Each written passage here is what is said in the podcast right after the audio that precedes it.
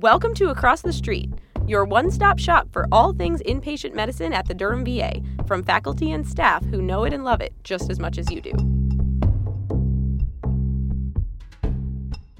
Hi, everybody. Thanks for uh, tuning in and listening to this podcast. My name is Ephraim Tsalik. Uh, I'm in the ID division at Duke, uh, do all of my clinical work at the VA, mostly in the emergency department, but spend the majority of my time working on biomarkers and diagnostics. This podcast is going to focus on the use of diagnostic testing, specifically as it applies to patients with acute respiratory illness. We'll use some clinical vignettes to illustrate some key points, but let's start with some general highlights. The goal for this talk is to understand what diagnostic tests are available when you evaluate patients with acute respiratory illness. Beyond that, when and how should these tests be used? We're going to use a few clinical vignettes to highlight some key points. Here's the first one. Mr. Jones is a 24 year old man with no significant medical history who comes in with four days of nasal congestion, sore throat, cough productive of green phlegm, subjective fevers, and myalgias. He has a toddler at home that goes to daycare and has had a snotty nose for the past week. For any patient that presents with an acute respiratory illness, there are several questions that you ultimately have to answer. As is often the case, the first is a basic one Is this patient sick or not sick? He's clearly sick with something, but is he in distress? Let's assume for the rest of this discussion that we're not dealing with any really sick patients, such as those coming to the ICU. The next question you have to consider is whether the illness is due to infection or not. Common things being common, most of these cases will be due to an infectious etiology. If it isn't infectious, the differential is long and includes things like heart failure, COPD, asthma, allergies, post infectious cough, PE, among others. I mention these conditions because they have symptoms that overlap to a variable degree with acute respiratory infection. If you've decided it's likely infectious, then you need to sort out if it's bacterial or viral, because that will dictate whether you treat with antibiotics. In our vignette, I hope most would recognize that this patient likely has an infection, and based on the symptoms and epidemiology, is almost certainly viral. Before we consider what tests you'd order, let's consider the options. I tend to think of tests as belonging to three categories, though it's not a perfect scheme. The first is the general category of pathogen detection tests influenza, respiratory viral panel, rapid strep, urinary strep antigen, among others. The second category are tests that are used to characterize the patient's response to the illness. This includes a white blood cell count, it could include inflammatory markers such as C reactive protein or procalcitonin, it could include things like chemistry and LFTs to assess organ dysfunction. The third category are tests to try to identify the syndrome, such as a chest x ray that could decide whether this patient has pneumonia or perhaps bronchitis. Uh, imaging often falls into this general category. To put these three types of tests together, you could order a chest x ray to differentiate bronchitis from pneumonia. You could get a white blood cell count, a chemistry, a lactate, among others, to identify if sepsis is present.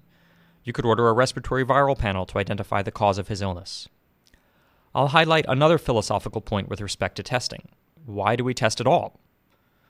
The way I see it, I think of it as something that you do to either increase or decrease your confidence in a particular diagnosis so that you feel empowered to take action. Most often, the diagnosis can be made through history alone, and although you may suspect a diagnosis, you may not be sufficiently confident in that diagnosis to take action or you have alternative diagnoses that are still too high on your differential to exclude. In these cases, we do things like examine the patient or order tests to increase the confidence in our diagnosis and action plan. Said differently, we are trying to modify the post test probability. Getting back to the vignette, what tests might you order? I hope you decided on none.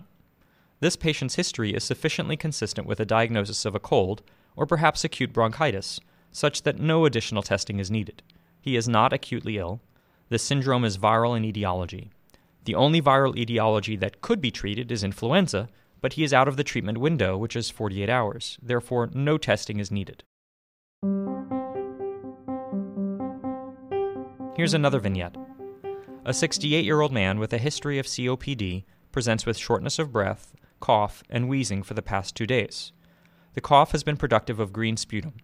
He does not usually have a cough with a COPD, he states that his symptoms began with nasal congestion, sore throat, chills, and subjective fever. He thinks his grandkids might have gotten him sick.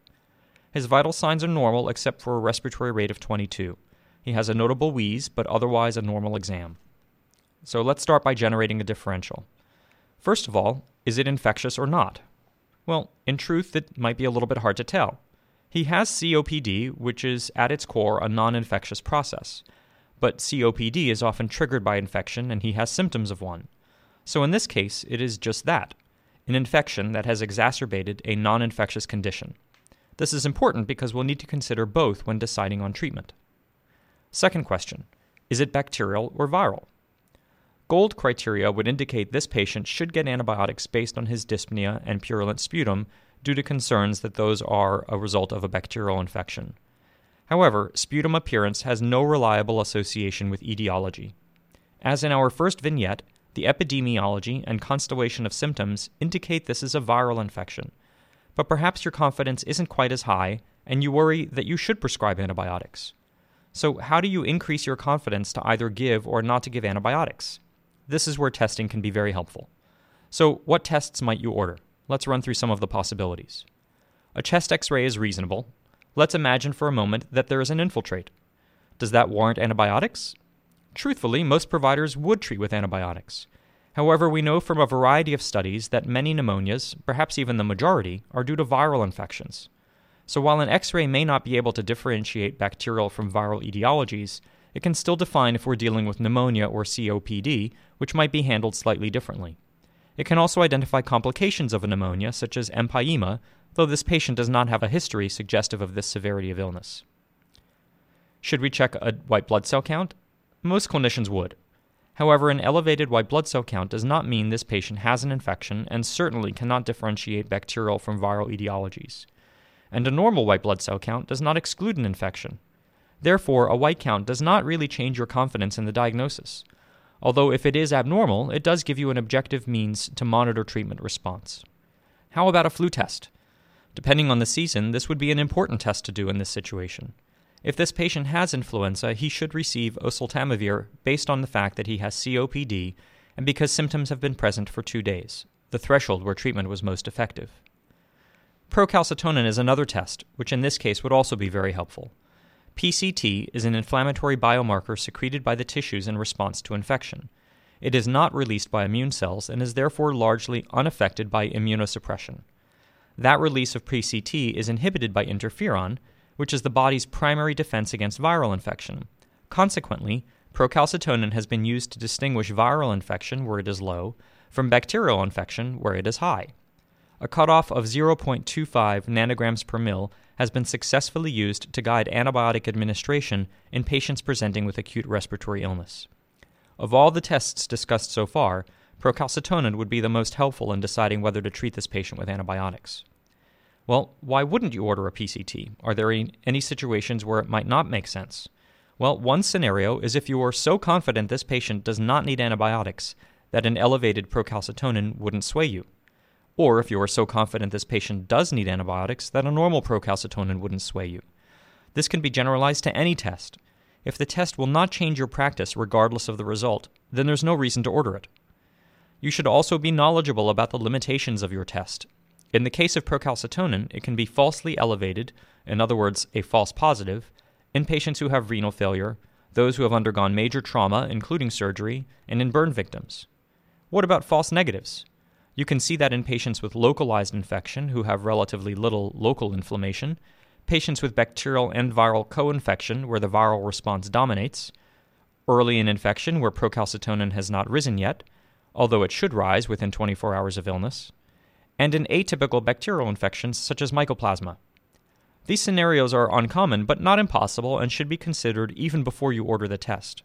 For example, if you suspect a bacterial viral co infection, again, this happens less often than people think, then procalcitonin probably won't be helpful since you may not believe a negative result anyway. Well, let's bring it back to our second vignette. This patient's presentation is nearly identical to that of the first, except he has an exacerbation of his COPD and has had two days of symptoms. The patient's chest x ray did not show an acute infiltrate, his white blood cell count was 10.4, influenza testing was negative, and his procalcitonin was less than 0.05 nanograms per mil. The recommendation here would be to treat with steroids and bronchodilators for his COPD, and then any symptomatic management of his upper respiratory tract symptoms, but antibiotics would not be indicated. So the final thoughts are these 1. For patients with acute respiratory illness who are not critically ill, it is useful to divide your differential into infectious and non infectious etiologies, but consider that both may be present. Of the infectious etiologies, bacterial and viral are the most common, with viral being far more common, with a ratio of roughly 3 to 1, though that varies to some extent based on the practice environment. 2. Your history is enough to make the diagnosis in most cases. 3. Use testing to increase or decrease your confidence in that diagnosis, which will help you decide on a treatment plan. And 4.